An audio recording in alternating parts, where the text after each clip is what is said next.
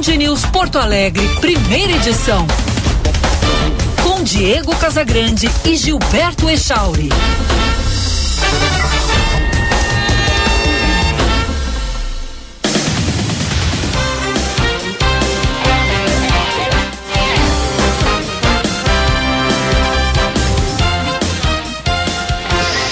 9 horas 35 minutos, bom dia! Está no ar o Band News Porto Alegre, primeira edição, a partir de agora, ponta a ponta, Brasil, Estados Unidos.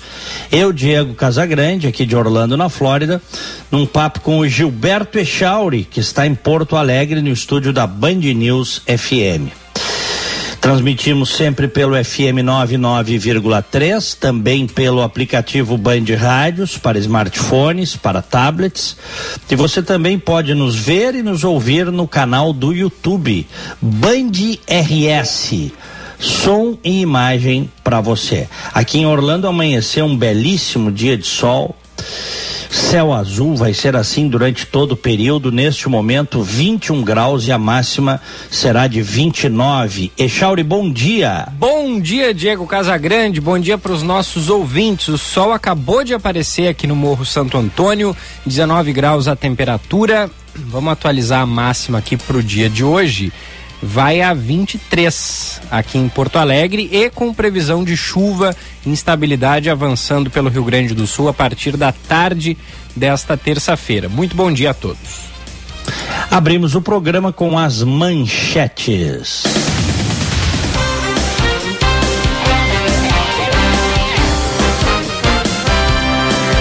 Faltando menos de um mês para o fim da campanha nacional de vacinação contra a gripe, Porto Alegre não atingiu nem a metade da meta da cobertura vacinal dos públicos-alvo. Foram até agora 143 mil idosos imunizados, número que representa 47% da meta. Além das pessoas com mais de 60 anos, 33 mil trabalhadores da saúde 33% da meta, e 12 mil crianças, 16% da meta, receberam o imunizante. De acordo com a estimativa do Ministério da Saúde, o objetivo é vacinar 90% de cada grupo prioritário, o que representa 711 mil pessoas. Em mais uma tentativa de conter a inflação, o governo estuda zerar as tarifas de importação de pelo menos 11 produtos. A lista incluiria itens da cesta básica e aqueles utilizados na construção civil, como o aço. A medida deve ser discutida amanhã pela Câmara de Comércio Exterior e anunciada oficialmente na quinta-feira. No mesmo dia, o Ministério da Economia deve discutir uma redução de 10% na tarifa comum do Mercosul o corte incidiria sobre todas as importações brasileiras, deixando de fora poucos setores, como automóveis e cana-de-açúcar. E o parlamento da Lituânia aprovou nesta terça-feira uma resolução declarando a invasão da Ucrânia um genocídio e a Rússia um perpetrador do terrorismo. A decisão, que foi aprovada por unanimidade, acusa as forças militares russas de alvejar alvos civis de forma deliberada e sistemática. O parlamento também pediu a criação de um tribunal internacional para investigar supostos crimes de guerra russos na Ucrânia. Diego. São 9 horas 39 minutos. Em seguida temos reportagem ao vivo aqui no programa, não é, Shaw? Isso aí. Tá aí já o homem? Em instantes. O famoso Eduardo Carvalho vai estar conosco. E tem o Jean Costa também. Jean o, Costa, o Jean Costa e o seu, e o seu topete é. abre alas, né? Isso aí. Isso é aí. É isso aí. é, o, o Jean Costa hoje está acompanhando uma operação da Polícia Civil aqui do Rio Grande do Sul, é, investigando uma quadrilha que pratica aquele famoso golpe dos nudes, que está uhum. bem comum, não somente aqui no Rio Grande do Sul, é, mas em várias regiões do Brasil ultimamente. E... Então vamos fazer o seguinte. Diga. Vamos, vamos abrir com a Eduardo Oliveira e e as fatalidades, as mortes por dengue uhum. neste ano de 2022, porque a dengue está pegando forte e o Rio Grande do Sul é um dos estados onde você tem grande crescimento da, do, do, do, contágio, né, e da, da, das contaminações através do mosquito e dos óbitos. Vamos com Eduardo Oliveira. O o Rio Grande do Sul registra mais de 35 mil casos e 15 mortes por dengue em pouco mais de quatro meses. O número de óbitos é um recorde histórico para o estado. Em todo o Brasil, o Ministério da Saúde contabilizou até 6 de maio quase 655 mil casos da doença. A quantidade é 135% maior que no mesmo período de 2021. No país, o vírus transmitido pelo Aedes aegypti provocou 214 mortes. Karen Lopes é agente de combate a endemias e afirma que mesmo com um grande número de casos, os agentes de saúde ainda encontram larvas do mosquito Aedes aegypti e têm dificuldade para acessar muitos imóveis. Muitas vezes a pessoa não está em casa, está trabalhando, né? Outras vezes a pessoa recusa mesmo, não aceita que a gente entre. De acordo com o médico epidemiologista André Ribas, mais de 90% dos criadouros do mosquito transmissor ficam nas residências. Ele reforça que eliminar locais que possam acumular água parada é a forma mais eficiente para evitar a transmissão da dengue. Por isso, a importância de que todos estejam engajados. A dengue ela tem que ser é, trabalhada para prevenir a epidemia. Quando a gente já está com os hospitais lotados, o que a gente pode fazer do controle do vetor é muito pouco, uma vez que, quando é, essa situação já saiu do controle, as ações de nebulização química ou até de remoção de criadouros são pouco efetivas. Então, a sabedoria é que a epidemia de dengue se evita, não se controla. Depois que ela está instalada, o nosso papel como controle da doença fica muito pequeno. A gente tem que, no segundo semestre, fazer o dever de casa, controlar os criadouros, para tentar interromper a transmissão com o maior número de localidades possível, para diminuir o risco de no ano que vem nós termos uma epidemia pior do que a desse ano. Especialistas alertam que o pico da transmissão normalmente ocorre entre os meses de março e abril. A tendência agora é de redução no número de casos, mas os cuidados precisam ser mantidos para evitar que a dengue ganhe mais força a partir do próximo verão. Que loucura, hein, Diegão? Bah, 9 e 42 e é essa cepa que tem uma cepa aí, uhum. tem várias, né? Mas a mais disseminada no mundo agora foi encontrada no Brasil. Uma que está, pelo que eu estava lendo aí, uma que está na Ásia, no Oriente Médio, na África. Sim. E que, mas é novidade ela estar no Brasil, viu, Echauri? Uhum. Uhum. É, o, identificaram esse genótipo aí e, e, é uma novidade. Isso talvez explique o maior número de mortes. É. Uma, uma, uma, cepa mais agressiva, vamos dizer assim. Ela apareceu primeiro aqui no Brasil em Aparecida de Goiânia. Goiás, que é, o, que é o estado do Brasil que mais está sofrendo é. com a dengue nesse momento. Uhum. É. é assim, ó. É, é não é tão simples combater a dengue, mas uh, também não é tão complexo assim é. quanto possa parecer. É o que a gente ouviu o doutor dizendo, né? É, é melhor é. Tu, tu, evitar que a. É, é, é, muito mais fácil de evitar que a dengue chegue do que propriamente de tratar quando ela já chegou de fato, né? É, é, Exato. É, é mais difícil. É. Depois que o mosquito se instala e, e, e, se, e, se, espalha bastante, se prolifera, aí realmente é mais difícil. Tem que trabalhar é. na prevenção dele. E gosta de água limpa, da água limpa que fica em poças nas, nas cidades, essencialmente. Uhum, uhum. É, não, ele não, não é na água corrente que o mosquito se prolifera. É na água parada, na água limpinha, na água do vaso, na água do pneu, na água da calha entupida. É. Então, não adianta, quer dizer, a sociedade tem que fazer a sua parte e as autoridades também, né? Fumigar tudo que der aí, né, Chauri? É. Para matar larva, não adianta, é um trabalho permanente. E é aquilo que a gente sempre fala todo ano, né? Porque a, a, a pessoa, ela, ela sabe o que, que tem que fazer para o mosquito não, não se proliferar, que é cuidar da água parada, enfim. Mas, infelizmente, a gente tem que reforçar isso todo ano, né, Diego? É. parece Olha, vou te falar um negócio. A população ainda não no, aprendeu. Nos anos 80, então nós estamos falando aí de início dos anos 80, isso aí faz uns 40 anos, tá, Echauri? Uhum. Teve também epidemia de dengue. E a dengue sempre teve presente, mas nos anos 80 se falava muito da dengue, começou a aparecer mais, tá? Eu me lembro que uh, teve, tinha gincanas naquela época, tu não pegasse esse tempo. existiam gincanas, tinha uma época do ano que se faziam gincanas, tá? E, e as pessoas faziam equipes, registravam as equipes, e a partir da sexta de noite até o domingo, fim de tarde, as pessoas ficavam, as equipes ficavam correndo pela cidade fazendo tarefas. Uhum, uhum. E a tarefa dava na rádio. Eu me lembro que naquela época dava na Rádio Atlântida. Me lembro da os, os, veteranos como eu aí, mais veteranos vão lembrar. Você tinha a gincana do Ipo em você tinha a gincana da Simpala. Durante alguns anos foi uma tradição fazer gincana em Porto Alegre, tá? E teve uma equipe que fez muito sucesso. Sabes qual era o nome dessa equipe? Qual era o nome dessa equipe? Um troço bem bolado, tá? Hum. Porque a gente teve em 80 e. Acho que foi em 86, início de 86, o plano cruzado. Uhum. Com o ministro Dilson Funaro, congelamento de preços tal. A inflação já estava descontrolada, foi uma esperança, deu certo durante um período. Ano de 86. Aí depois que o MDB ganhou quase todos os governadores, o, eles desfizeram o congelamento, foi tudo para banha.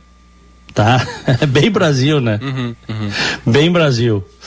Plano cruzado, tabelamento de preços. Isso aí já demonstrou que não dá certo. Bom, mas o Sarney, que era o presidente da República, tinha assumido, porque o Tancredo ficou doente, morreu, e o Sarney assumiu a presidência da República. E o Sarney ia para a televisão e dizia: este plano tem que dar certo, tem que dar certo. E aí o, o bordão ficou, tem que dar certo. Esse tipo era assim, o nome? não. Não, não, isso era um bordão do plano cruzado. Que todo mundo usava. O governo usava, tem que dar certo. Tem que dar certo. E aí o pessoal criou uma equipe, Chauri, casando as notícias da dengue, que estava também bombando naqueles anos 80, com o Tem que Dar Certo do Sarney, do Plano Cruzado, eles criaram a equipe Dengue Dar Certo. Criatividade do brasileiro. É, e foi uma equipe, eu até não sei se essa, os veteranos até podem me dizer aí, não sei se essa equipe não foi a que ganhou a gincana. Tinha dezenas de equipes, né?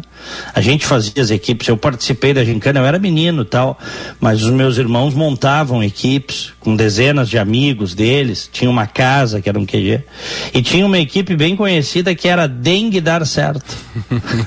Boa. tu vê que lá nos anos 80 já se falava muito de uh -huh, dengue, viu? Uh -huh. é. E entra ano, sai ano, o problema vai e volta. É, é sempre assim, né? É e, isso. E, isso. e uma, a gente falou até ao longo da programação da Band News sobre uma vacina é, contra a dengue, né? Que está sendo desenvolvida pelo Instituto Butantan. Ela teve isso. uma imune já superior a 90%. É, só que ela está ainda na fase, é, ela não está ainda na fase é, mais avançada. Ele foi agora para a fase 3. E e tem que ver se pega todas as cepas né, do, do isso, vírus. Isso, é, exatamente. É, há uma vacina já que combate a dengue, mas ela só pode ser aplicada em quem já teve a doença. E essa que está sendo desenvolvida pelo Butantan, ela pode ser aplicada em todo mundo, até quem não teve. Então uhum. vai ser uma baita quando ela de fato ficar pronta, mas ainda não está. O Instituto Butantan espera que a pesquisa seja concluída até 2024. Uhum.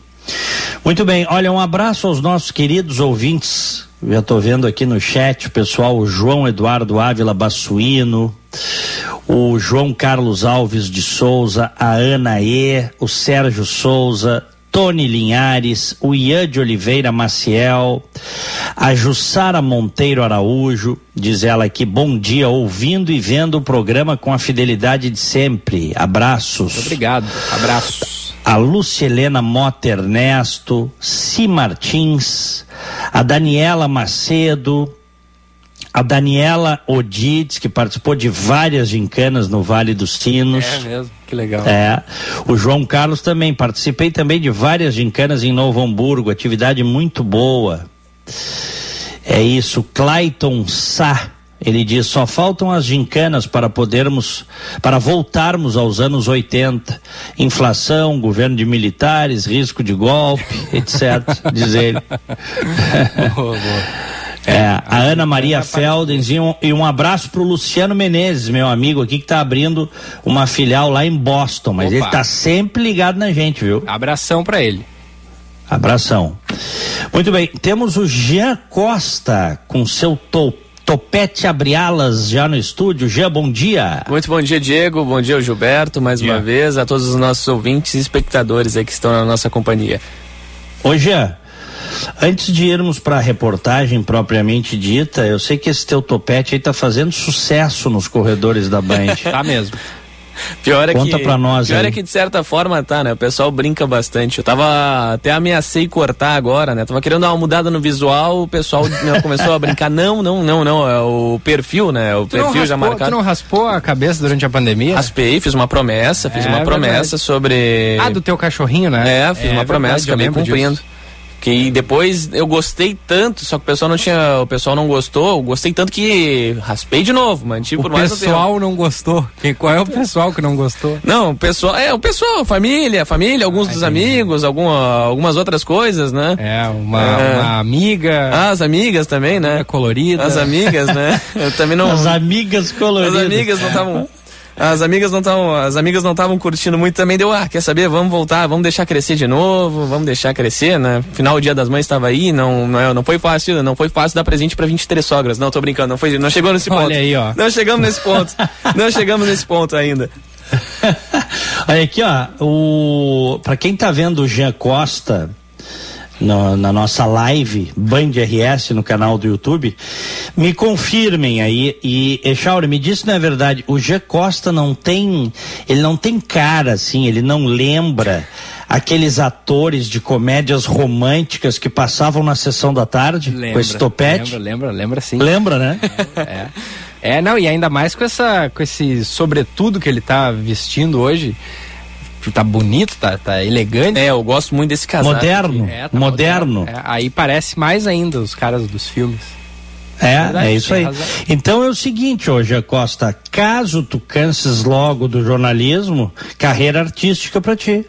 Eu só tenho que ter uma veia, eu tenho que ter uma veia humorística que eu acho que me falta. Eu acho que esse é um dos meus grandes problemas do cotidiano, né, Diegão? Falta, Mas uma, isso falta aí- uma veia humorística aqui. Isso aí o cara desenvolve, viu? Ah, Diego Casagrande, antes de entrar no jornalismo, era imitador, não era, Diego? Era Claro, fiz até curso é. de teatro. Olha cara. aí, espetáculo. Curso de teatro é um negócio que eu tenho muita vontade de fazer. Eu vou confessar pra vocês aqui. Inclusive, era uma das minhas apostas. Um pessoal uma vez me convidou e eu não levei a sério pra fazer um curso de dublagem, porque na época estavam desenvolvendo um desenho aqui e aí acharam que e- que eu teria condições de fazer parte da dublagem deste desenho, o pessoal inclusive, mas eu não levei a sério, não Não, não e, e até por mais que a, na pessoa, que a pessoa não vá seguir nesse, nesse, nessa carreira, é bom para ajudar a perder muitas vezes Com a certeza. timidez, né?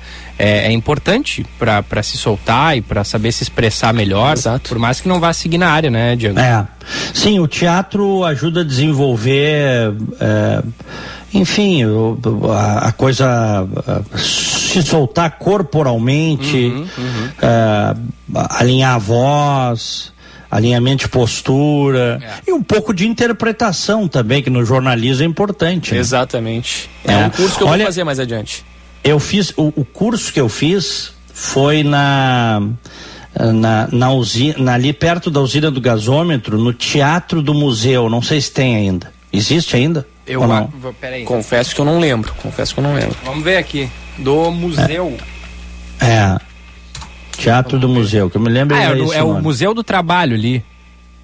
Não, não era Museu do Trabalho. Porque, eu- é, porque apareceu aqui. é Pode na- ser é na- que tenha é- mudado o nome. Eu acho que é. Cara, mas- É, é, é, é ali, Diego. Ah, hoje é Teatro do Museu do Trabalho. É na, na que tá Rua de- dos, dos Andradas, bem pertinho do gasômetro. É Ah, mesmo. então é ali. É, É. ali. É. É. Eu fiz ali, foram vários finais de semana, foi muito legal. O João Carlos Alves de Souza está dizendo: teatro desinibe. É verdade. É. É verdade. Tá? A, a Daniela Macedo, Diego, o cabelo do Jean Costa lembra o do Robert Downey Jr. em um filme antigo chamado Tough Turf, o Rebelde, viu? Tu já é Vou o procurar. nosso Robert Downey Jr. Falta o cavanhaque agora que ele tem usa- utilizado, né? Ele tá usando um bigode e um cavanhaque agora, mas eu não tenho É. barba, não tenho, não, não dei essa sorte. Fui despre... O homem de, o Robert Downey Jr., o homem de ferro. É. E Parece que- mesmo, parece mesmo.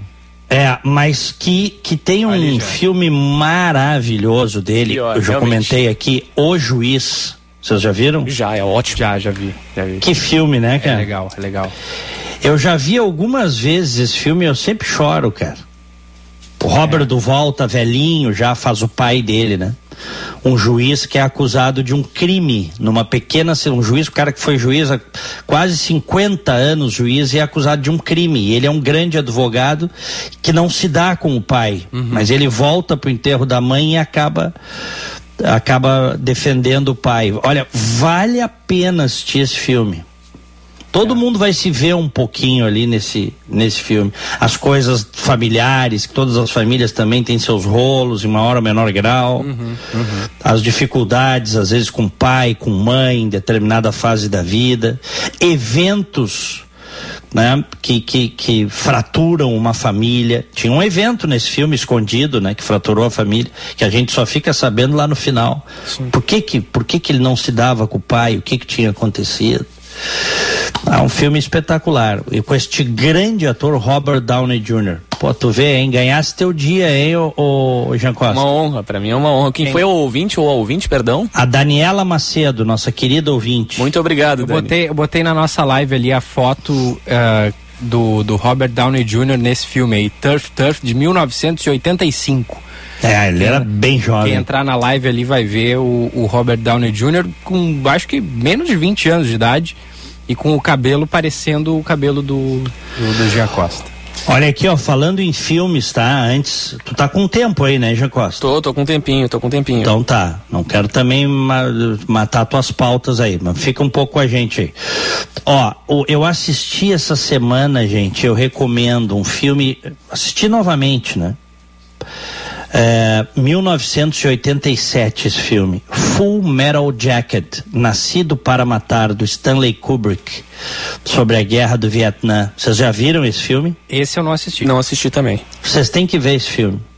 É. Você tem que ver, é um, é um drama de guerra, tá? Stanley Kubrick foi um dos grandes cineastas do nosso tempo, né? Já morreu tal, mas foi um cara espetacular. E, e esse filme, o filme é muito impactante porque ele começa é, numa unidade dos marines na, eu acho que é na Carolina ou na Georgia, enfim, os caras sendo treinados, os jovens sendo treinados para ir para o Vietnã como eles treinavam os jovens para para se tornar máquinas de matar, entendeu? Pra, pra, eh, eles desumanizavam os, os soldados antes de mandá-los para o Vietnã.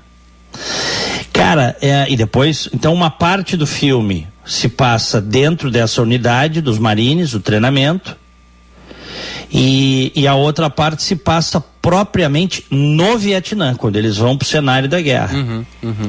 Cara, mas é um filme assim, é, é devastador, tá? Porque aquilo ali é a realidade.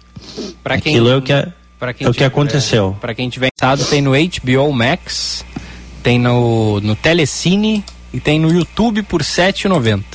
Um dia desses, o Diego falou na guerra do Vietnã, eu lembrei agora de um filme que eu assisti, do, eu, é, foi a segunda vez que eu assisti ele, mas é um espetáculo. É o, é o Da Five Blood, que é o Destacamento Blood, que é com, dirigido pelo Spike Lee, que teve também a última atuação do Chadwick Boseman, faleceu há pouco tempo também em virtude de um câncer de cólon. Pantera Negra. É, né? o Jonathan Majors também tá no, tá no filme, tem o Delroy Lindo. São, acho que o- eu posso colocar os três como os protagonistas, né? Tem outros atores é, dentro desse filme. É um filme que veteranos. O cast, o cast é maravilhoso, é né? espetacular. É. É. E ainda tem o Spike Lee o Spike Lee dispensa grandes apresentações, né? Uhum. O cara é genial. Eu acho o Spike Lee genial, né? Também acho. É, ele é bom demais.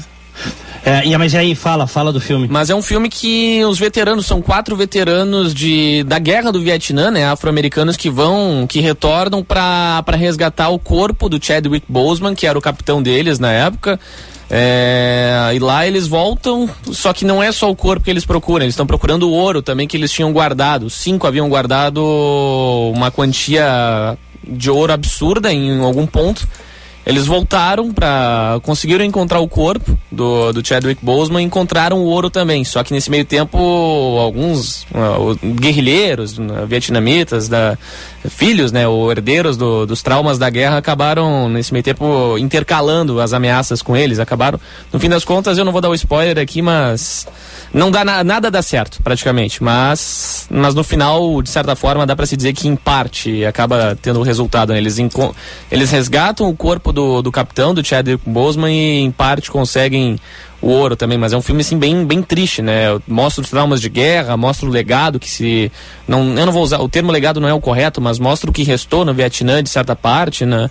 E muito do que eles viveram também, um relato e um retrato, né, do que de parte da cultura, principalmente norte-americana, acabou enfrentando lá e principalmente as consequências que acabaram resultando no país, no, para os vietnamitas, né? Sabe, sabe, sabe por que que eu lembrei? Eu assisti, deu a casualidade de eu ter assistido essa semana do Full Metal Jacket, do Nascido para Matar, do Kubrick, porque nós começamos a. A gente sempre começa falando do topete do cabelo do G. Costa. Sim.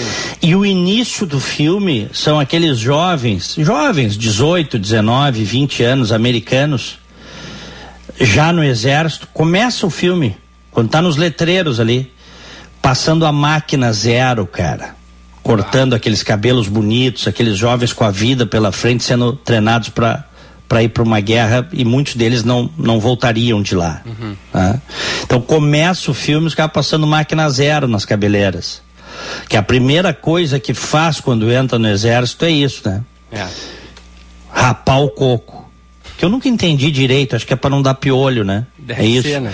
Mas acho eles que é, não deixam mas nem, acho, nem barba, né? Nem barba é, pode. Mas eu acho que também tem um fator aí que é para descaracterizar o indivíduo, entendeu? Pode ser o indivíduo.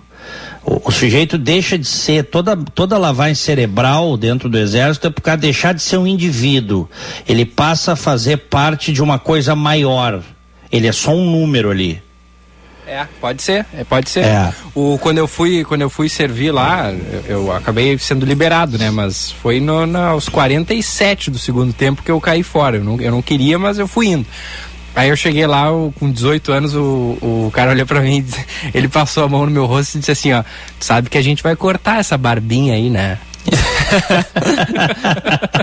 e, de, e, deu, sabe, um, um, um, tapinha de leve assim no, no, meu rosto. Sim. Ele fez bem assim. Nunca me esqueço. É. Quer dizer então que tu tivesse mais sorte que juízo. Hum, é, é, verdade. Não, eu agradeço ao meu pai que tá ouvindo. O meu pai, é. o meu pai fez CPUR, né? Então, meu, meu pai, ele, ele conhece, conheceu e, e, ainda se dá bem com algumas pessoas é, do exército e eu tive. Eu, meu pai teve que ir lá conversar com, com. Eu não lembro se era sargento, se era capitão, pedir por favor para eu não servir, porque eu já tinha passado na, na, faculdade, ia começar, tava, ia ter que sair do trabalho, ia ter que sair da faculdade, ia ser uma baita mão e eu não Sim, queria. Ia, ia atrasar a tua vida, ia porque tu não quer nada com o exército, não é. quer fazer carreira, nada, né? Uhum, uhum. É. Aí, aí meu pai tinha um conhecido lá, foi com né, muita educação, conversar com o sujeito, pedir, olha, o guri já, já vai começar a faculdade agora, tá trabalhando, ele vai ter que sair de tudo isso. Aí eles me liberaram. Mas se não, eu, eu ia estar tá lá. Eu, e uhum. talvez hoje não, né? Hoje com 26 anos não, mas eu ia ter feito pelo menos ali o, o, o primeiro ano aquele, né? É porque a gente tem no Brasil essa coisa atrasada, ninguém fala nisso, né? Todo mundo tem medo de falar nisso, ninguém mete a mão aí nessa cumbuca com medo de levar picada de cobra, né? Uhum. É, o serviço militar é obrigatório, né? É. Isso aí nos dias de hoje é uma excrescência. Faz 150 anos que o Brasil não se envolve num conflito externo, rapaz. Uhum. Serviço militar obrigatório? Que é isso? Faz um serviço militar profissionalizado, vai servir quem quiser. Ah, mas e se der uma guerra? Bom, aí é outra história. Aí, em caso, em tempos de guerra, tu sabes que os países convocam os reservistas, certo? Uhum. Isso acontece. Mas é, obrigar os jovens que às vezes não querem saber de exército a prestar serviço militar um ano. É. Ninguém nunca conseguiu. Todos os argumentos que eu ouvi até hoje para justificar isso não me convenceram, viu? Uhum. Talvez vocês consigam me convencer. É, não, eu também não, não, me, não me convenceram esses é. argumentos aí. Eu também, eu também quando fui, quando na época do, do alistamento eu fui, me lembro, Tem uns episódios assim que são, são engraçados que eles pegam, né? É, tem gente que, óbvio, né, que, que se chateia, fica traumatizado, mas eles sempre pegam um ou dois ali para fazer piada. Uhum, uhum. É ou não é? É, é, é isso. Na, to, todo mundo pelado ali no exame médico. e, e, e, com a gente era isso. E, e, tinha um cara lá, um, um, oficial que fazia piada com os, os genitais da gurizada. Vocês ah, acreditam nisso? Sacanagem, né? é, eu, é, tenho, é, eu, eu, lembro de uma coisa, o Gilberto falou agora desse ponto, né? Eu tenho uma história, não minha, mas de amigos que é. no frio no frio ah, tiveram tá. que ficar não é- pelados, é, não é, né? Não é tu essa história, né, Jean? Ah, não, não, não, não. Que se saiba não. que se saiba não. Fazer o alistamento militar em julho, hein, Diego? Ah, seis, seis da manhã, no frio, lá, no frio, no frio. E aí os militares folgavam, né? Ah, o amendoizinho, não sei o que, não sei o que, folgando, no, folgando na gurizada e a gurizada se sentindo mal, né? Porque claro. e, aí, e, aí, e aí, né, o, não sei se o Gilberto passou por essa etapa, mas Uh, ainda não eram selecionados todos, né? Selecionava alguns só, deixava todo mundo sim, pelado sim, ali e selecionava sim. alguns. Exatamente, é isso aí, é isso aí. E, e já não bastasse o, o, o nervosismo, né, da, da, do jovem ali tá pelado, de um monte de gente, ainda frio. Aí é demais, né, Diego? Aí. Bah! cara congelando. É. Não, e quando o cara, e, e, e, quando botavam o cara, antes de liberar, o cara passava o dia, tem N histórias aí e botavam o cara a fazer exercício. A gurizada que nunca tinha feito um apoio, botavam a fazer apoio. É, bracinho tremendo. É. é. É isso aí. Bom, são 10 e 6. É, só mais uma dica de filme aqui, porque o, o Jean citou o Spike Lee. Repete o, o nome do filme do Spike Lee, eh, Jean. Na Netflix, ou no Netflix, Destacamento Blood. Em inglês é o Das Five Blood. Tá. E tem um outro filme que é antigão do Spike Lee, tem mais de 20 anos, eu vi lá nos anos 90 e eu gostei muito desse filme. Se passa em Nova York, The Summer of Sam, O Verão de Sam. Não sei se vocês já assistiram este, este filme, Pelo O Verão de Sam. Não, não tô lembrado. Pelo nome. É um filme que se passa nos anos 70, tá? Embora ele tenha sido feito nos anos 90, ele se passa na Nova York dos anos 70. Uhum. Quando tinha um serial killer em Nova York. Que usava uma. uma... Ah, eu acho que eu já vi. É tá, o que eu... manda cartas pro The New York Times depois, né? Hum, sim, ele eu manda acho... cartas pro The New York Times, tá, esse, esse mesmo. Filme, esse filme eu acho que é com o com, a, com a, o protagonista do, do pianista e do King Kong, eu acho que é o Adrian Ele Brody, mesmo, Adrian, Adrian Brody. Brody. É esse Adrian mesmo. Brody, ele mesmo. É. John Leguizamo, Mira Sorvino, a turma boa ali. É, o Leguizamo eu não lembrava do filme, confesso, não lembrava dele. É, mas o Leguizamo tá, tá no filme. Que é um baita ator, agora anda meio desaparecido, inclusive, né? É. É, que, que ele, ele se vocês souberem onde anda? Que fim levou? É. John Leguizamo. um dos maiores artistas de todos os tempos. Esta é sua vida. eu não. É, não, não, não. Vamos ver aqui, ele fez. É, ele participou de alguns filmes é, em animação, fazendo as vozes. Da Era do Gelo, né? É. Ele fez a, uma das vozes do filme Encanto, de 2021, que inclusive acho que ganhou o Oscar de melhor animação. É, é ele faz ele faz uma das vozes, só não sei qual aqui. Mas. Tava no John, o ouvinte acabou informando aqui, acho que o ouvinte Eduardo colocou. Boa, boa. Aham, e esse, esse filme, o, o Verão de Sam, Summer of Sam, tem uma trilha maravilhosa. Até a gente podia rodar aqui a música principal é, do filme. Eu vou te mandar aí, Chauri, antes aí. da gente ir pra reportagem. Manda, manda. Que tu vai, vocês vão, que vocês vão é, é, vocês vão lembrar, vocês vão saber que música é essa, tá? Eu me lembro que na época eu comprei, eu, eu, eu fui na Banana Records. Uhum. Vocês pegaram a Banana sim, Records? Sim, sim, eu peguei o finalzinho. Finalzinho só. É, fui lá e comprei a trilha do, do, do filme, do Summer of Sam. Uhum, uhum. É. Achou aí, Diego? Achei, mandei aí, ó. Pode rodar. O verão de San... Até tem que ver, dá. Tu, pesquisa aí, por favor, Echauri, onde é que as pessoas podem assistir esse filme do Spike Lee dos anos 90. Uhum. Ah, claro, né?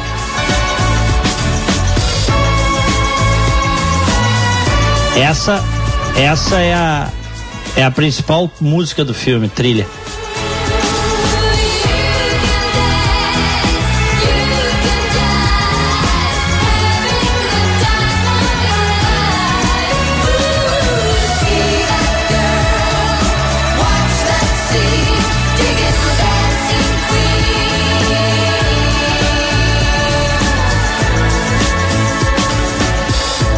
Essa aí também toca em tudo que é formatura e festa de casamento, né? Aba. Ô, ô, ô Diegão, é, Ah. o Gia Costa pintou um, um afazer pra ele, então a gente vai ter que falar da reportagem. é, Em dois minutos eu volto aqui. pode ser? Daqui a, a gente Pode ouve mais ser, uma claro. e o Gia vai ali e já volta. Claro, com certeza.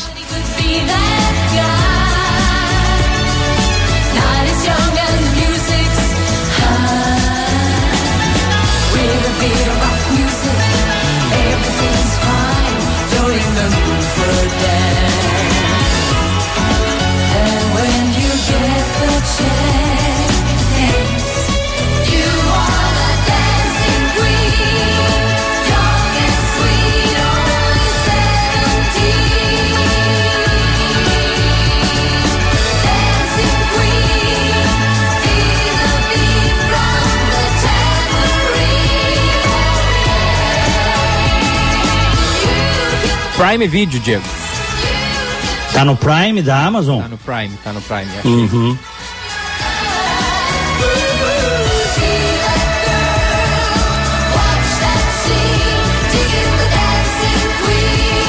O ABBA, esse grupo sueco ABBA, que explodiu nos anos 70, tá aí até hoje, sabia? É, eles, eles não vieram pra cá recentemente? Ou É, acho que fizeram até show em Porto Alegre. Eu não, não acho que sim, viu, Echauri? É. Mas é o seguinte, eles ficaram muito tempo sem fazer nada, tal. Aí depois voltaram, né? Já veinhos, Isso. veteranos. Isso, ó, foi no foi no fim do ano passado. ABBA Experience in Concert. É. Veio a Porto Alegre. é, espetáculo reuniu quatro cantores, banda e orquestra. É, ah, não, mas não é, não é o mesmo. Não é o mesmo? Não, esse é aqui, cover? Esse aqui, esse aqui que eu achei é um grupo cover. Mas eu ouvi. É cover. Eu ouvi É cilada, Bino! É cilada, Bino! É. Não, mas ele, mas, mas houve uma, uma reunião, uma turnê, algo. teve, acho que sim. Teve, teve. Acho teve. que teve. Porque pelo que eu li, já faz uns bons anos aí, eles voltaram com o grupo. E aqui nos Estados Unidos esse ano tem tour deles, viu? Ah, é? Pô, É. Vai passar aí perto da- de, de Orlando? É, Eu não sei, eu não sei se até tem que ver aqui se vem para os lados de. Normalmente, tá? Vou te dizer que eles sempre acabam vindo para os lados aqui. Ou fazem show em, em Miami, Orlando ou Tampa, que são grandes cidades, tá? Que sempre tem muito público. Então, pode ser que sim. É. É, é- é- ah, tá, eu achei, Diego. Eles lançaram o álbum é, Voyage, 40 anos após o lançamento do último disco, The Visitors. Mas eles não estiveram em Porto Alegre? Pois é, eu não achei ainda aqui, mas eu vi que ele- eles lançaram. O, eu acho que foi por isso que eles voltaram ao noticiário recentemente. Eles lançaram um novo disco. Tá. É, o ABBA Experience, então, esse é cover, né? Isso, esse ABBA Experience é cover. É cover. Os ouvintes podem nos ajudar aí, se eles vieram realmente aqui pro, pro Brasil pro Brasil recentemente. Mas até É. agora. É, eu acho que foi, foi esse disco, ó. Esse disco que eles lançaram realmente depois dos 40 anos do lançamento do disco. Do último disco que eles haviam lançado, o The Visitors. Uhum. Que baita música, né? Bah.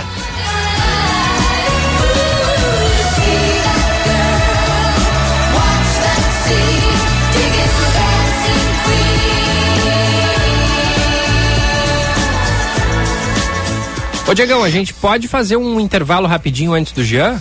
Vamos fazer um intervalo 10 e 14, atualizando a temperatura aqui em Orlando, 24 graus. Em Porto Alegre, 19 graus. Já voltamos.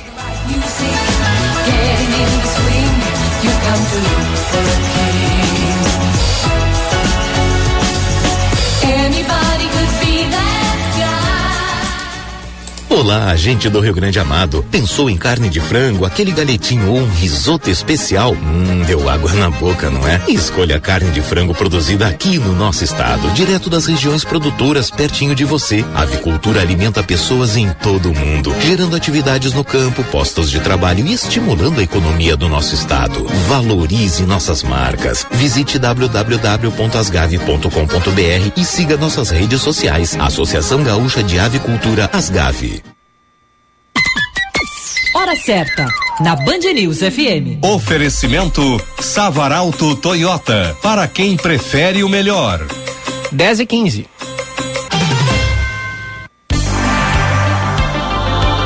Vida pede mudanças de planos. Leve Unimed Porto Alegre para sua empresa, sem gastar mais. São planos a partir de 41 e 50 mensais, com todo o cuidado de nossa equipe médica de excelência. Aproveite e complete sua proteção com um plano odonto por apenas 9,90 mensais. Faça já sua mudança de plano de saúde sem aumentar custos e com vantagens exclusivas. Unimed Porto Alegre, cuidar de você. Esse é o plano. Savaralto, lugar de Toyota, lugar de confiança. Aproveite as condições especiais do ciclo Toyota para garantir seu novo Corolla com as três primeiras revisões grátis e EPI reduzido. Corolla XEI com parcelas de novecentos e noventa e nove reais. Corolla Cross XRE com parcelas de um mil cento e noventa e nove reais. Consulte condições em uma de nossas lojas. Savaralto Toyota, em Porto Alegre, Canoas, Osório, Pelotas e Bagé. Juntos salvamos vidas. O Dr. Renan 11, cirurgião vascular do Centro Clínico Mãe de Deus, nos fala. Erisipela é uma infecção geralmente de um membro inferior, ocasionada por uma bactéria que penetra através de um ferimento do pé, principalmente pelas micoses entre os dedos, e atinge os vasos linfáticos. As erisipelas também podem ocorrer nos braços e na face, raramente. As pessoas mais acometidas são as que possuem diminuição das defesas, como os diabéticos, obesos e portadores de outras doenças crônicas. Os sintomas são febre alta, tremores, náuseas, vômitos e lesão na pele muito avermelhada e inchada. O diagnóstico sempre é clínico e o laboratório serve para monitorar o tratamento que é feito à base de antibióticos. Se mal curada, a erisipela pode levar ao edema crônico da perna, que chamamos de linfedema. Secar e monitorar as micoses entre os dedos dos pés é uma das primeiras medidas para evitar esta doença. Dr. Renan 11 é um médico do Centro Clínico Mãe de Deus, cuidando da sua saúde. Fone 32 30 2600. Você está ouvindo Band News Porto Alegre, primeira edição.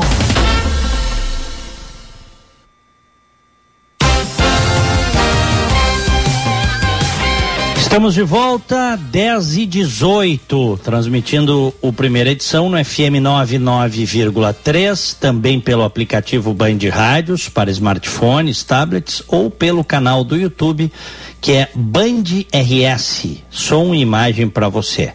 Nesse ponta a ponta Brasil Estados Unidos. Eu estou aqui em Orlando, na Flórida, dia de sol, 24 graus. Em Porto Alegre, nuvens, 19 graus.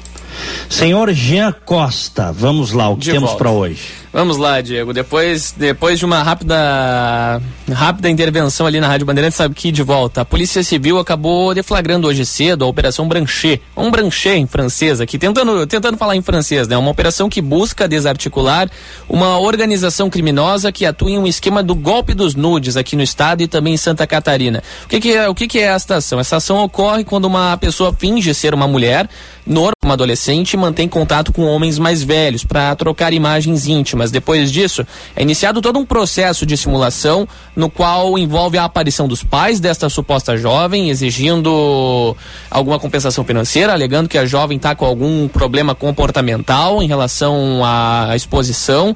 E se a vítima do golpe não, não atender à demanda solicitada, a polícia entrará no meio da jogada. E é o que acontece na maioria dos casos. Inclusive, a polícia acaba entrando dentro desta ação e exige uma compensação financeira a fim de não expor a situação da vítima à família, aos seus familiares, ou até mesmo iniciar uma investigação. Dentro de, destes fatores, há ameaças de prisão, eh, algumas há outras ameaças, abertura de inquéritos, e aí, nesse diante desse fato, a vítima do golpe acaba dando um valor, né? E aí o valor vai variando. Foram cumpridos seis mandados de busca e apreensão em Porto Alegre, também Gravataí, Charqueadas e em Florianópolis. No entanto, ordens de prisão foram indeferidas pela Justiça. De acordo com a Polícia Civil, pelo menos 50 pessoas foram vítimas dentro deste golpe em um período de um ano e meio. O delegado Vinícius do que é o titular da segunda Delegacia de Polícia de Combate à Corrupção do Departamento Estadual de Investigações Criminais, o DEIC, ele é o responsável pela, pela investigação e relatou que uma das vítimas é o prefeito de uma cidade aqui do Rio Grande do Sul. Dentro destes fatores, Diego, Gilberto e a quem nos ouve e assiste na live neste momento, cabe ressaltar: o prefeito não teve o nome divulgado, a cidade não foi divulgada, nem a região da qual o prefeito exerce o seu mandato foi divulgada. A gente segue buscando buscando as informações, o delegado já falou que não, fala, que não vai comentar, não vai entrar em detalhes, polícia também não, a gente segue buscando é, outras alternativas para obter a informação. O delegado explicou que a quadrilha procurava aplicar o golpe em vítimas consideradas, abre aspas, com um potencial para extorquir. Homens de meia idade com poder aquisitivo e casados também estão nesta lista. A gente ouve a fala do delegado agora. O objeto inaugural do inquérito policial foi a notícia de que um chefe do executivo uh, municipal gaúcho estaria sendo vítima de golpe, o conhecido golpe do Nudes. Então, na ocasião, utilizamos os meios de obtenção de prova disponíveis e acabamos amplificando uh, uh, e chegamos, chegando a uma associação criminosa em que tinha como uh, parte do seu, do seu desenvolvimento, da sua dinâmica delitiva, capitanear vítimas, notadamente em razão dos seus cargos públicos, utilizando mulheres e até mesmo adolescentes, a fins de ter um atrativo e as vítimas, cedendo à pressão, acabavam pagando. Algumas. E a gente segue acompanhando todos os detalhes, né, Diego e Gilberto? Isto porque, de acordo com o delegado responsável pela investigação, na etapa em que se passavam por policiais para aplicar o golpe, os criminosos montavam cenários idênticos aos de uma delegacia e até mesmo utilizavam falsos agentes na hora em que ligavam para as vítimas, as ameaçando com a abertura de inquéritos e, como eu disse anteriormente, também de prisões. Hoje a narrativa. Diga, Diego. Ah, ah, tem, tem ainda o áudio. Pode, Eu só pode quero dizer o seguinte, antes de tu continuares aí, ah, para ficar bem claro, as pessoas eram chantageadas com o golpe dos nudes porque elas se relacionavam com pessoas que elas não conheciam, que seriam jovens, Exato. e acabavam mandando fotos e vídeos íntimos seus, né? Esse é o ponto. Exatamente. Em alguns casos as pessoas enviavam, mas normalmente recebiam. Alguns casos, como o deste prefeito, de acordo com o delegado, o prefeito apenas recebeu, não repassou nada. E foi ameaçado e aí entrou em contato com a polícia que a partir desta denúncia do prefeito deu início à investigação. Sim, porque aí a, a extorsão ela acontecia a partir de duas situações, né? O, a vítima, no caso, ficava com medo de ter um envolvimento com a polícia por estar se relacionando com alguém menor de idade e ficava com medo da família descobrir também, porque se o sujeito, Claro. é, se o sujeito é casado, né, em casa ia dar ruim. Pois é. Uhum. A gente ouve a fala do delegado, então, a partir dessa questão, né, da, defla- da deflagração desta operação realizada hoje mais cedo. A narrativa ah, para a aplicação do golpe é justamente essa: se, se, ah, travestindo, ah, se fazendo passar como policiais e as vítimas acreditando nesta narrativa, ah, inclusive com algumas imagens de, de, de delegacias, em- eh, nomes de autoridades policiais, acabavam cedendo à pressão e efetuando o pagamento.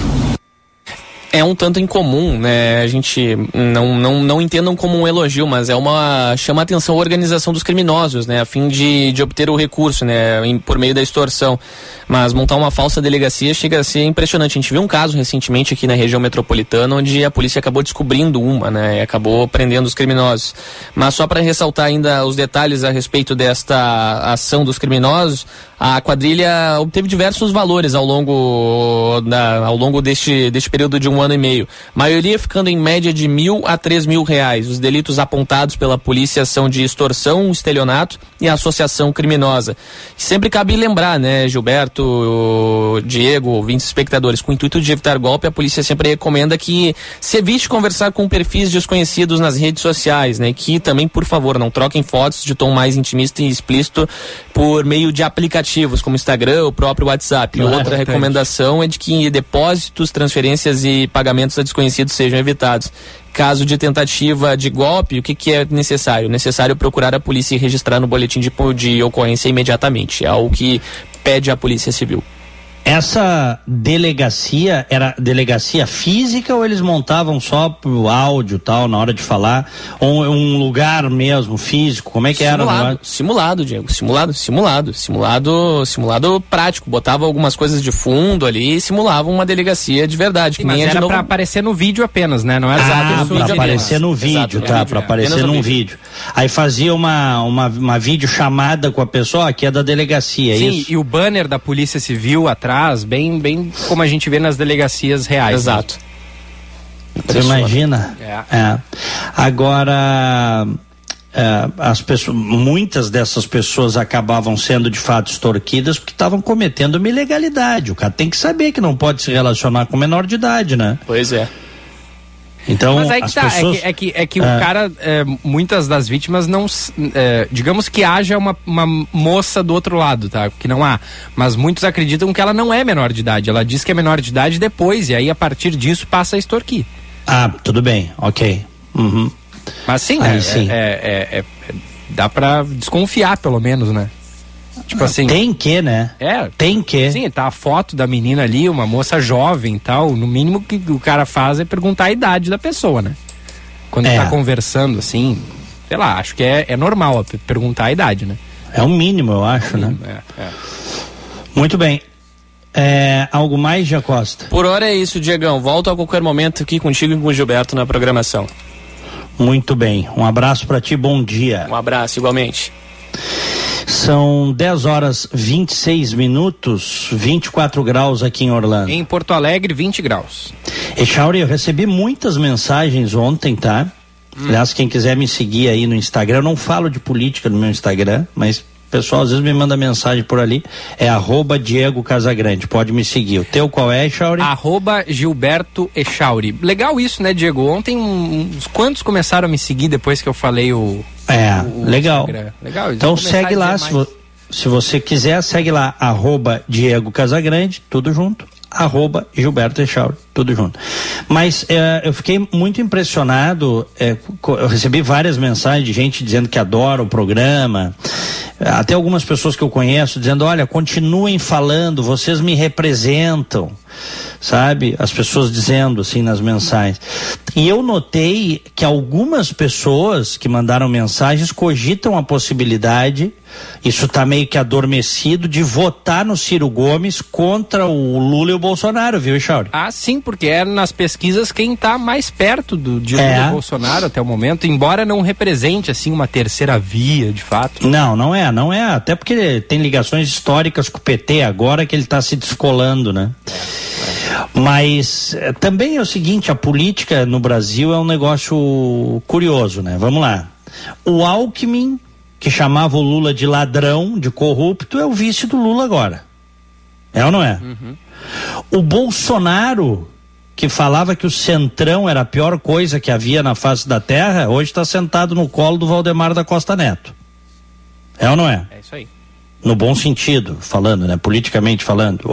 Foi pro partido do. Se abraçou no Valdemar da Costa Neto, que é um bandido, corrupto, condenado no mensalão. Certo? Então o Ciro Gomes ter se descolado do petismo e do lulismo e, e- e fazendo críticas muito duras nesse momento, eu acho que até do, do que nós temos aí é o que menos me surpreende até, viu, Echauri? É, é, eu concordo, eu concordo contigo. É. É, a coisa muda tanto, né? A gente já viu, é, por, que, que nem tu disse, é, é, Lula e Alckmin sendo personagens antagônicos e agora estão juntos. É, Bolsonaro def- defendia né, uma pauta anticorrupção que hoje não defende mais, e a prova disso é ter se aliado ao Val, não só ao Valdemar da Costa Neto, ter entregue o governo ao centrão como ele fez. Né? Sim, ter se aliado aos a grandes bandidos brasileiros, né? É, é. Porque a gente, porque tem aquela história, né? O- Como o PT roubou muito, ah, foi um governo extremamente podre, corrupto, mensalão, petrolão, tal. Ah, muitos podem pensar que, bom, é só o PT que é corrupto na política brasileira, o que não é verdade. Que não é verdade. O PT surgiu em, em, nos anos 80, né? A, a, corrupção vem desde 1500 no Brasil, é, né, Diego? Claro, exatamente. Só que é óbvio, né? O PT, duas coisas chocam. É, com essa guinada do petismo para para uh, podridão, para o esgoto da corrupção. Primeiro que eles tinham um discurso moralizador. Passaram todos os anos 80 e 90 criticando a corrupção dos outros, Seixauri para depois chegar ao, ao poder central, ao governo federal, fazer pior. Começa por aí. Então isso é a primeira coisa que choca. E o segundo, tá? É que não se achava que iriam roubar tanto, porque a corrupção é uma coisa incorporada, infelizmente, incorporada na vida brasileira, principalmente na política. Mas o que eles fizeram com mensalão e com petrolão e outros escândalos menores, que tem aí, tem uma lista de escândalos é, ele, eles elevaram a escala a um nível assim, entendeu? Bilionário. Bilionário. Mas, mas a gente não pode esquecer que não são os únicos corruptos também, né? Tu vê aí agora o, o, o, o Bolsonaro tá abraçado num cara, no Valdemar da Costa Neto, PL, Partido Liberal, que de liberal não tem nada. O Valdemar da Costa Neto foi condenado num escândalo do PT. Uhum do PT, Jauri. É. Então eu te pergunto, o cara que é honesto, que é contra a corrupção, que não aceita esse tipo de coisa, vai se abraçar no Valdemar da Costa Neto? Claro que não. Só cai nesse nesse conto da carochinha aí, das duas uma. Quem é muito ingênuo ou quem ou quem acha que realmente vale a pena, a corrupção compensa, tal que também tem, né? Tem os dois lados. Não vamos achar que o grupo só tem uma corrente. Você tem correntes distintas dentro de um grupo de, de apoio, de idealização de um mito. Sim, claro que sim. É ou não é?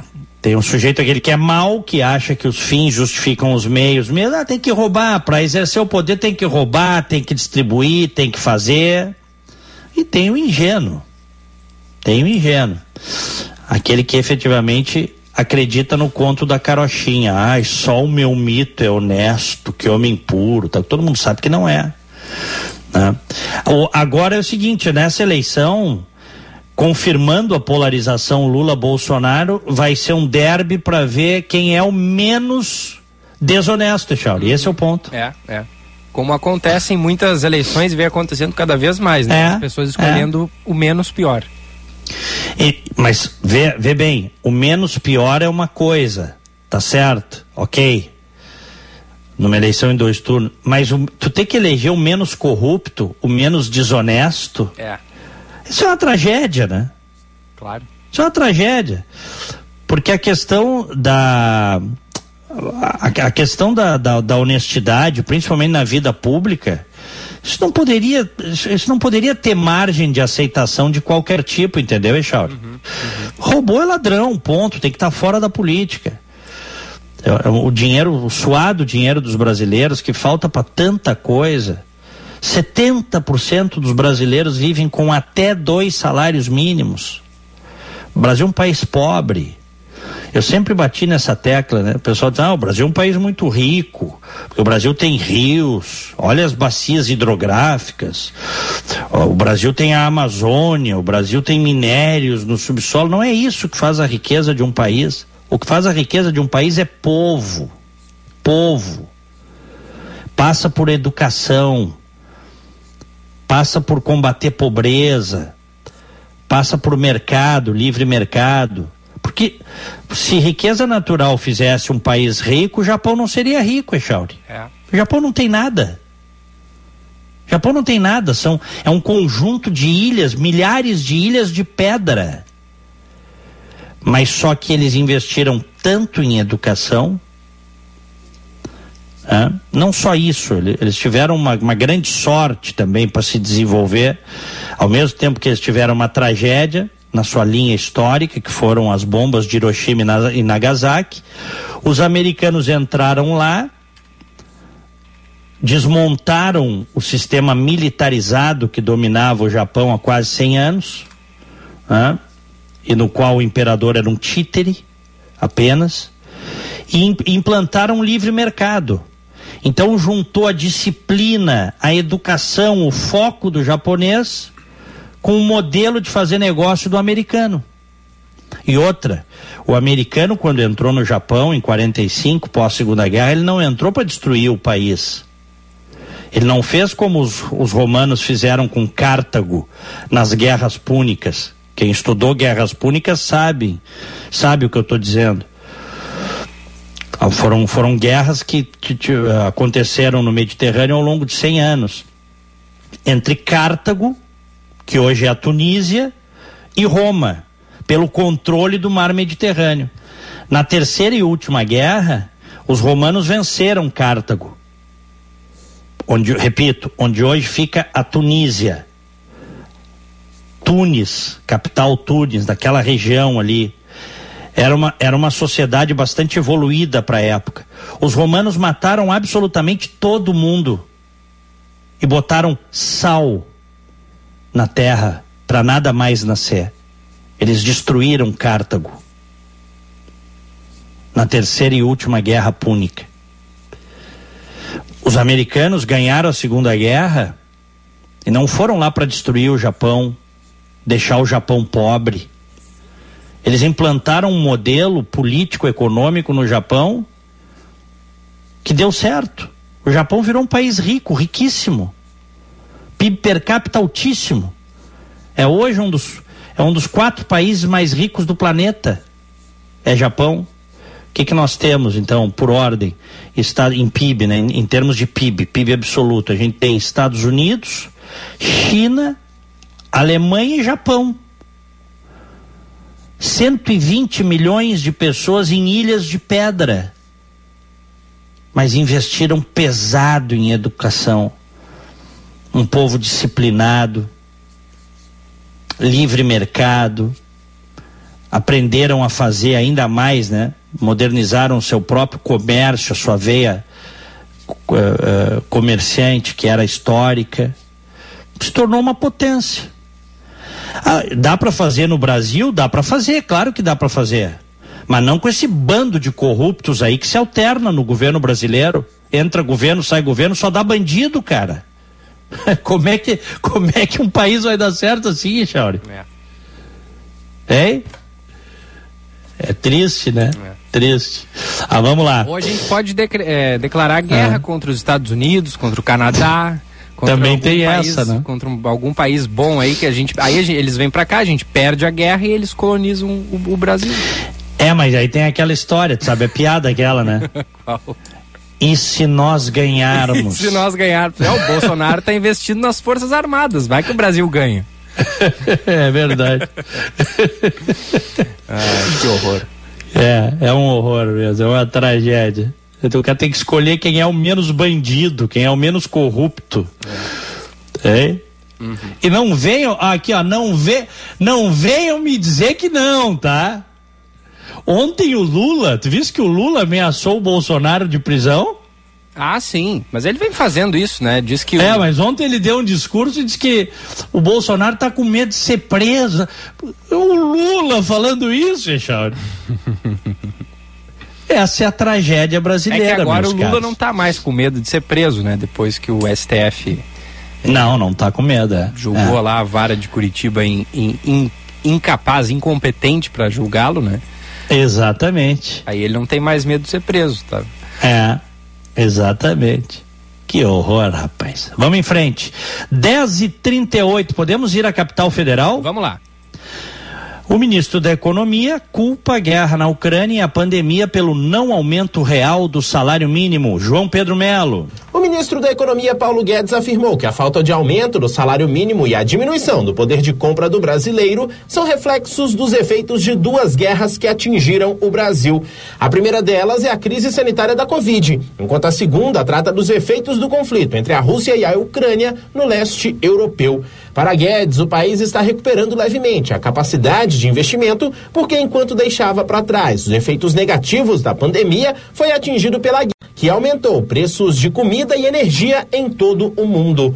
Segundo ele, o reajuste do salário mínimo sem aumento real faz parte de uma espécie de sacrifício e que as novas gerações estão pagando por essas questões inesperadas. A verdade é que essa geração pagou pela guerra. Nós pagamos pela guerra. Nossa dívida PIB subiu pouco, nós pagamos, fizemos sacrifícios, ficamos sem aumento de salário, tivemos ah, uma recuperação econômica forte, eh, não, não, não houve o aumento de salário real, porque durante uma guerra o normal é até perdas importantes. E nós estamos lutando para preservar, pelo menos, o salário mínimo, para preservar os empregos, para preservar a capacidade de investimento do país. O salário mínimo em 2023 será de 1.294 reais e não terá aumento acima da inflação, segundo a proposta enviada pelo governo federal ao Congresso Nacional. Vale destacar ainda que cálculos do Ministério da Economia e de consultorias especializadas apontam que a perda do poder de compra ao fim do governo pode chegar a 1,7%, já descontada a inflação. Em outro ponto, o ministro Paulo Guedes voltou a defender a aprovação de uma reforma tributária em 2022, ainda que em uma versão versão simples. Segundo ele, o corte da carga tributária sobre empresas e a tributação dos super ricos seria suficiente para tornar o país mais atrativo neste momento de crise. Guedes também lembrou que o texto da reforma de imposto de renda, que foi sugerido pelo governo federal, já está aprovado na Câmara dos Deputados, mas travado no Senado. Fora a entrada do Brasil na OCDE, o ministro da Economia também citou o acordo do Mercosul com a União Europeia como pontos importantes para esse reposicionamento brasileiro. 10 e 41, 25 graus aqui em Orlando. Em Porto Alegre, 20 graus e fechou o tempo aqui no Morro Santo Antônio. Vem chuva por aí. Vai chover? Vai chover. E eu aquelas não viradas de chuva. Vou chegar Aquelas viradas jeito, de tempo porto-alegrenses, hein, Chau? É. Sabe, Diego, que às vezes eu prefiro me molhar do que ficar andando de guarda-chuva por aí. Coisa bem chata, tá com guarda-chuva para cima e para baixo, né? Ruim de carregar.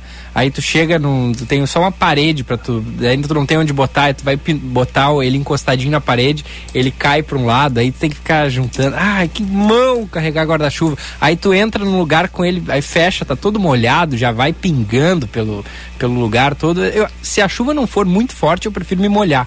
Andar assim na, na chuva, sem, sem guarda-chuva, sem nada. Tu é desse uhum. também ou não? Claro, Sem dúvida. É. É. Vamos lá. É, vamos de novo com o Gia Costa. Vamos lá. Um pouquinho mais de, enfim, do, do rescaldo ali do South Summit Brasil, que foi esse grande evento no Cais Mauá. E agora uh, o governo se preparando para revitalizar a área. Jean Costa. O Cais Mauá deve contar com um projeto de restauração nas próximas semanas. De acordo com o governo gaúcho, o número de investidores interessados em conhecer o plano de revitalização da área cresceu após a realização do Salt Summit Brasil. A região é alvo de projetos de recuperação há pelo menos três décadas e deve contar com um novo edital de leilão no mês de junho. De acordo com Leonardo Busato, secretário de Parcerias do Rio Grande do Sul, o governo trabalha em conjunto com o Banco Nacional de Desenvolvimento Econômico e Social para dar andamento em um plano que seja simples e eficaz. Contudo, Contudo, na visão dele, o maior desafio é tornar o cais utilizável diariamente após a reforma. Uma área para que ele não fique utilizado de vez em quando para eventos temporários tem um custo eleva, eh, relevante. Então, esse é o grande desafio, reformar aquela área, de preferência derrubando o muro para integrar o centro histórico e permitir que as pessoas convivam, como fazem hoje no Cais Embarcadeiro e fizeram durante todos os dias da Liga Santos, diariamente podendo ir lá. Conforme Busato, a rescisão do contrato de concessão do Cais Mauá no primeiro ano de gestão do ex-governador Eduardo Leite ligou um sinal de alerta por parte do executivo gaúcho. Com isso, para dar continuidade no projeto, requisitos técnicos foram inseridos dentro do plano do governo para a região. Além disso, o secretário de parcerias alega que possui garantias sólidas para que o processo de reforma da área seja efetivo e cumpra com os acordos, como por exemplo a utilização do local pela vencedora do leilão à medida em que forem entregando as reformas reformas. Futura empresa que ganhar, ela só vai poder utilizar ela à medida que ela for entregando as reformas dos armazéns. Ah, Ou isso é seja, é importante. ela entregou, por exemplo, 20% das reformas do armazém. Tem uma, uma regra, o objetivo no contrato. A gente libera 20% dessa alienação fiduciária. Ela avançou para mais 40%, libera mais 40%. Ou seja, ela não vai poder, por exemplo, vender os apartamentos, entregar os apartamentos antes de a entregar a reforma. Sim. Então essa é a grande garantia que a gente tem hoje. É, ele só vai poder utilizar a parte que realmente vai gerar receita, que vai gerar uh, o faturamento necessário para reformar os armazéns, depois de ele entregar a reforma. Por acaso, se ele não entregar a reforma, aqueles terrenos voltam para o Estado e o Estado faz um outro processo. O projeto de revitalização do Cais Mauá foi encaminhado ao Tribunal de Contas, que agora tem até 90 dias para analisar e responder.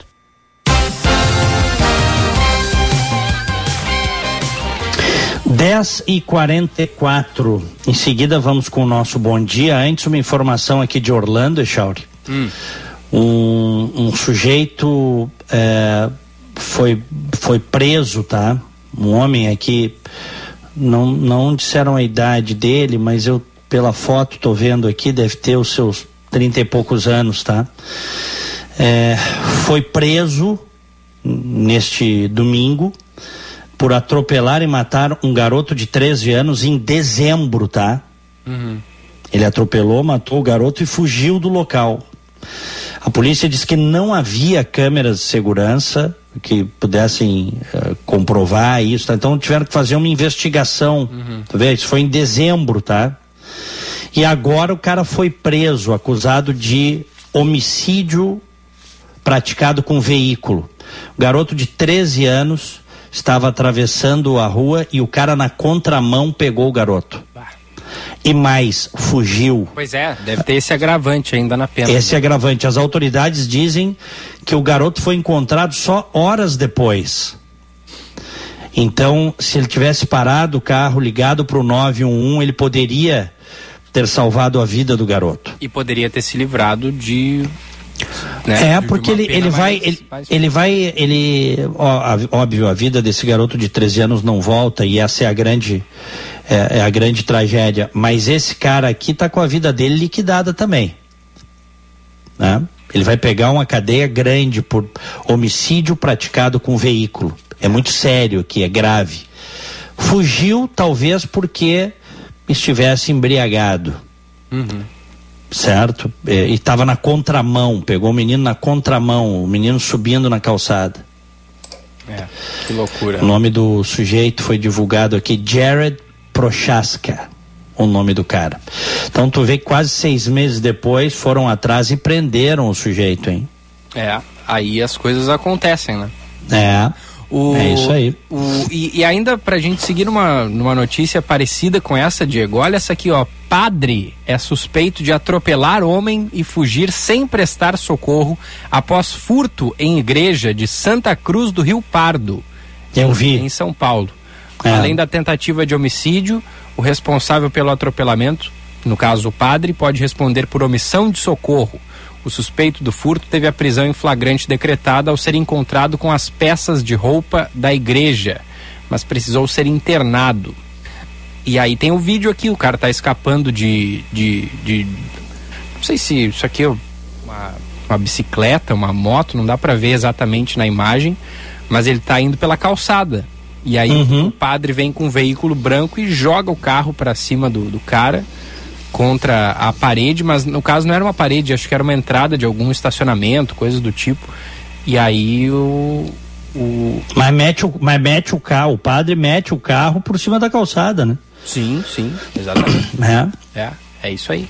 Ah, não, o, infel... o, cara, o cara não tá, eu, eu vi errado aqui, agora eu tô ah. vendo o vídeo direitinho, o cara tava correndo. Ele não estava numa moto, nem numa bicicleta, nem nada. O cara estava correndo pela calçada, uhum. o padre veio com o carro e jogou o carro para cima do, do cara. Acho que era uma entrada de algum estabelecimento ali. É, mas pegou o cara ali. Pegou, pegou. É. Aí o cara, o padre deu ré e, e, e foi embora não também não, não prestou socorro. Não, ele, ele, ele, ele foi para ele foi para matar o cara mesmo. É, é, Porque o cara era suspeito de furtar na igreja, né? Uhum, exatamente. E Pelo o carro, que eu li foi isso. O carro pertencia à paróquia, não era o carro do padre, era o carro da, da, da, da paróquia.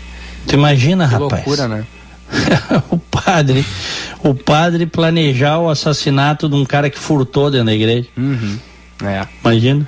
Padre Júlio Lancelotti Não, desculpa. Não, não é Júlio, não, não, não, faz não, isso. não, não, não, não, é eu Pelo lendo- amor de Deus. Eu tô lendo a reportagem. O padre Júlio Ah. Lancelotti, conhecido por ações para ajudar pessoas em situação de rua na capital paulista, criticou a atitude do religioso. É, eu não é. tinha lido esse trecho aqui. É, esse padre Júlio Lancelotti ajuda muito os, os, os claro. homeless, os, os É, sem não, eu- teto eu, em conheço, São Paulo. é, é um padre conhecido mesmo, É, famoso. exato. Agora, já que nós estamos falando em crimes de trânsito, infelizmente no Brasil praticamente é o não dá nada. O que tem de gente, principalmente os ricaços, a gente volta e meia vê em grandes caminhonetes, assim, atropelam ciclistas, atropelam pessoas que estão trabalhando, fogem, estão bêbados, sabe, Chauri? Aí pega um bom advogado não vai pra cadeia. Não vai, né? No máximo ali na primeira noite, segunda noite. O que tem de gente aí no Brasil que destruiu famílias, gente rica, sabe? Bem, bem posicionado dentro das- dos seus caminhonetões, bêbados, homens e mulheres, matando p- pessoas inocentes nas ruas. Aí volta e meia acontece e não dá nada. Na hora de pegar uma cana mesmo, não pega. É. Gasta um dinheirão com bons advogados e se vale das brechas da lei e também da leniência, que é uma coisa cultural, a leniência com o crime que existe na sociedade brasileira e que se reflete também em leis tíbias, pífias e na aplicação da lei também dessa mesma forma. né? Exatamente. Bom, vamos para o nosso bom dia. Bom dia. No Band News Porto Alegre, primeira edição.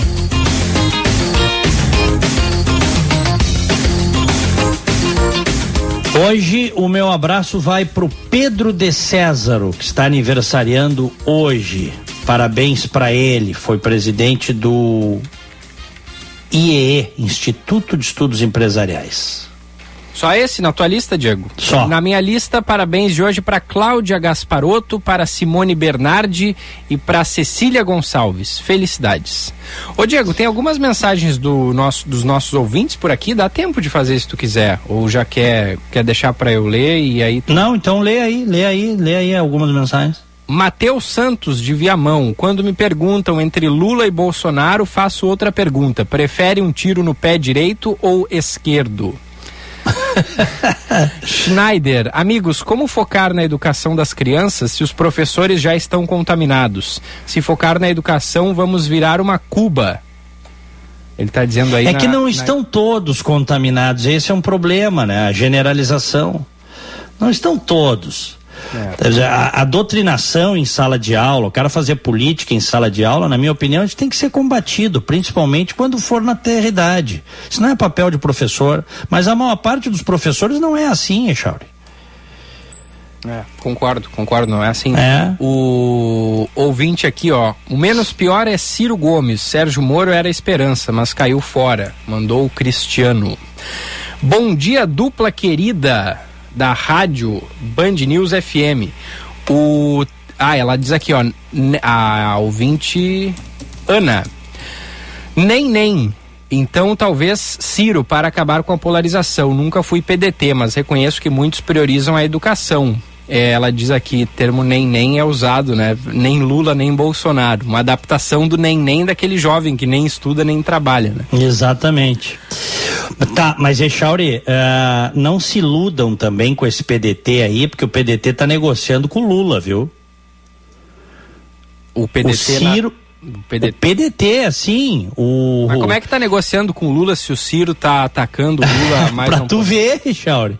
É, o, o, o presidente do PDT, que inclusive foi ministro da Dilma Rousseff, como é o nome dele? Ah, vamos pegar aqui, não sei de cabeça. Vamos pegar aí, é... Vou pegar aqui. Carlos Lupe. Carlos Lupe, ele mesmo. O Carlos Lupe fala com o Lula direto, ele tá planejando aí, e se depender do Lupe, o Ciro Gomes abre mão da candidatura para apoiar o PT, cara. Porque esse cara aí que é cargo. Eles são carguistas, entendeu? Ele foi ministro do Trabalho e Emprego, né? Nos Foi. No governo Dilma. É. E no governo Lula não foi também, Diego? Não sei se foi no do Lula, não lembro. No se da foi, Dilma que- foi. Da Dilma foi. É. Foi no da Dilma, eu sei que foi. Eu me lembro dele no governo da Dilma. É. Mas é, ele era afiliado do Brizola, né? Esse, o Carlos Lupe esse, era afiliado do Brizola e hoje manda no PDT, que é um partido que uh, minguou, né? Um partido pequeno hoje, é. considerando... Uh, tem muito partido no Brasil, mas o PDT já foi um partido uh, realmente forte, hoje não é mais. É, mas de qualquer maneira, o, o, Carlos Lupe pode, pode anotar isso que eu estou dizendo aí. Se depender do Lupe, o PDT se abraça no Lula, viu, Echauri? Uhum. Que ele está pensando, depois o Lula vai ter que lotear o governo se ganhar a eleição, né? É, não, então... e até se for para o segundo turno com o Bolsonaro, por, pelo que né, dá para entender dessas tratativas, dá para interpretar não, isso aí não PDT, resta dúvida. que o PDT apoiaria o Lula. Mas o Ciro Gomes na eleição passada foi, foi para Paris, né? Apoiou, não, mas ele apoiou, mas só que ele não ficou para votar, né? E nem para fazer campanha, mas apoiou. É, mas se não ficou para E tu achas que não vai apoiar pra... de novo? Não, acho que acho que vai. Acho que vai. Apoia de novo. Vai é. apoiar de novo, é. é só, porque é isso que eu te falo. É. Mas de qualquer forma, o, o PDT está dando uma de independente, aí o Ciro Gomes está dando uma de independente, mas na hora H vai estar tá abraçado no Lula. É. Bom, vamos lá. Um abraço para ti, Chauri. Abração, Diego. Até amanhã. Grande abraço, abraço a todos, nossos queridos e prezados ouvintes. Até amanhã, fiquem com Deus. Tchau. E aqui tem primeira edição até às 11 horas da manhã. Agora são 10 e 55 Daqui a pouquinho tem Felipe Vieira. A boa notícia do dia. Oferecimento Unimed Porto Alegre. Cuidar de você. Esse é o plano.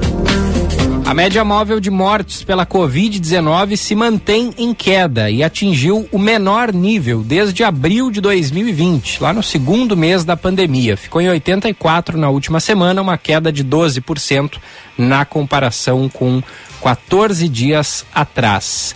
Essa é a parte boa, é a boa notícia do dia. Só que nas últimas 24 horas, segundo o Ministério da Saúde, foram 53 óbitos. Ou seja, a gente sempre faz quando fala da pandemia e do, da aproximação do seu fim, a gente sempre faz essa ressalva aqui, né? Segue morrendo gente. Então é uma boa notícia, mas não 100% positiva porque continua fazendo vítimas. Pelo menos 13 estados não registraram mortes pela doença, entre eles São Paulo, Amazonas, Espírito Santo, Goiás e Paraíba. Muito obrigado pelas mensagens. Vem aí o segunda edição com o Felipe Vieira.